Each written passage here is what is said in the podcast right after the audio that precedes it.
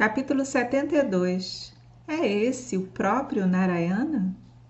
Reorganizados por Angada, os Vanaras recuperaram a coragem, reagruparam para a batalha e se prepararam para receber Kumbhakarna. Eles atiraram pedras nele e deram pesados golpes com as árvores arrancadas pelas raízes.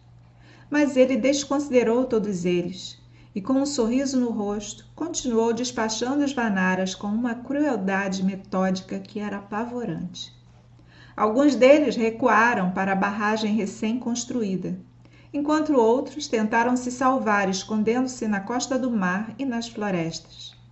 Mais uma vez, Angada teve que encorajar os chefes e guerreiros Vanara e se reagrupar para atacar Kumbhakarna. Dvivida, Hanuman, Nila, Vrishaba, Saraba e outros chefes atacaram Kumbhakarna ferozmente. Mas ele desconsiderou todos eles e continuou seu implacável massacre dos Vanaras. O próprio Angada recebeu um golpe, como resultado do qual desmaiou e caiu no chão. Sugriva foi derrubado. Pegando o rei Vanara inconsciente, Kumbhakarna o carregou com alegria para Lanka o exército Rakshasa ficou muito feliz e fez um tumulto triunfante. Kumbhakarna queria fazer o rei Vanara cativo, como um presente para o seu irmão Ravana. Enquanto Kumbhakarna passava pela estrada real levando em triunfo o rei Vanara inconsciente, os Rakshasas e suas mulheres de pé nos terraços faziam chover flores e despejaram pasta de sândalo. Isso por acaso reviveu Sugriva. Ele abriu os olhos, se perguntou onde estava e o que tinha acontecido, e logo entendeu tudo. Ele então começou a morder com dentes e rasgar as, com as unhas as orelhas e nariz do Rakshasa que o estava carregando. Kumbhakarna o jogou no chão com a intenção de esmagá-lo com os pés. Mas assim que foi posto no chão, Sugriva saltou, voou pelo céu e chegou ao local onde Rama estava. Hanuman tinha certeza que Sugriva iria de alguma forma voltar.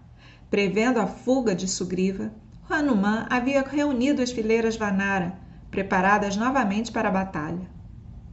Soturno e horrível, com nariz e orelhas rasgadas, Kumbhakarna, como uma grande nuvem noturna, vermelha sangue, furioso como a morte no fim do tempo, voltou ao campo de batalha com um enorme bastão de ferro na mão. Ninguém agora podia parar com Bacana. Ele começou a matar e devorar os Vanaras. Todo o exército começou a desaparecer dessa forma. Eles tentaram detê-lo escalando em seu corpo de montanha e rasgando-o com unhas e dentes, mas sem efeito, pois ele os sacudiu como se fossem moscas.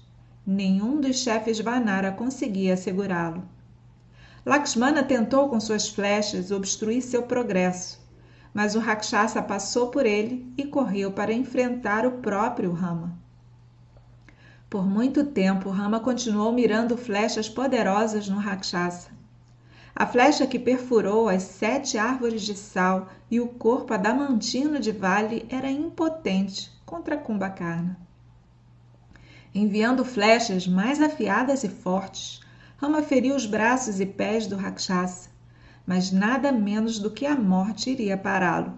Suas pernas foram cortadas, mas sem pernas ele se movia sobre seus tocos e continuou com ferocidade demoníaca, lutando a batalha de seu irmão. Por fim, Rama cortou sua cabeça, como uma flecha. A cabeça decepada, carregada pela força da flecha de Rama, subiu para o céu e, vermelho como sangue, caiu em Lanka, como uma colina com sua floresta em chamas. A notícia foi levada para Ravana.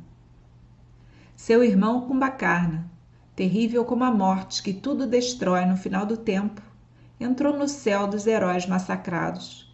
Ele matou milhares de Vanaras e por muito tempo manteve o exército de Rama e Lakshmana com medo da destruição. Mas finalmente ele foi morto pelo próprio Rama e privado de armas e pernas, seu corpo mutilado fez com, jaz como uma poderosa árvore desfigurada por um incêndio florestal. Uma parte caiu no mar, outra parte impede a entrada na fortaleza. A cabeça decepada voando pelo céu caiu na cidade e está deitada lá. Seu amado irmão foi para o céu. Quando os rakshasas contaram essa história, Ravana sentiu que sua própria vida o havia abandonado. Ele desmaiou. Depois de recuperar consciência, ele chorou de tristeza e raiva. Ah, poderoso guerreiro, como você pôde ir para o mundo de Yama, me deixando para trás? Minha mão direita foi cortada. Como Rama matou você, você que no mundo inteiro nenhum inimigo ousou se aproximar? Eu vejo os deuses regozijando-se em seus céus por sua queda. O está dançando de alegria. Para que serve esse reino para mim? Por que eu deveria agarrar-me à vida quando meu querido irmão partiu? Sim, eu tenho que torturar e matar o homem que matou esse meu querido irmão.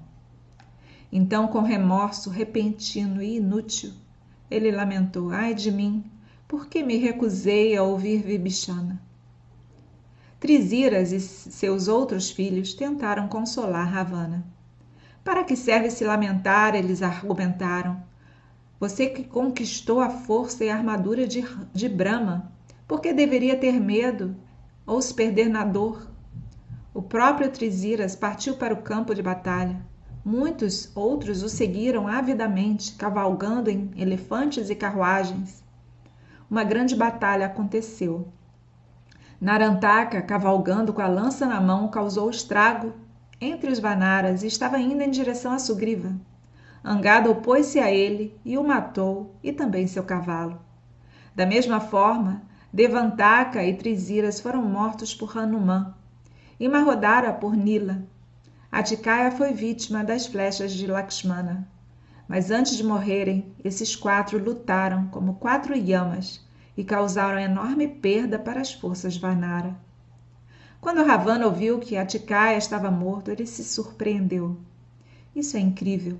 Esses meus guerreiros, firmes e poderosos como montanhas, irresistíveis como o oceano, foram mortos um por um por esses inimigos. Aqueles que até agora nunca conheceram a derrota foram derrotados e jazem mortos no campo de batalha. Lá estão meus inimigos, que quebraram a magia da serpente, com a qual meu filho incomparável Indrajite os amarrou. Eu não posso explicar a maravilha da força desse homem Rama. Será que ele é o próprio Narayana? Assim, confuso, Ravana perdeu o ânimo. Ele queria que as forças inimigas não entrassem na fortaleza e, em particular, não entrassem no jardim de Assoka.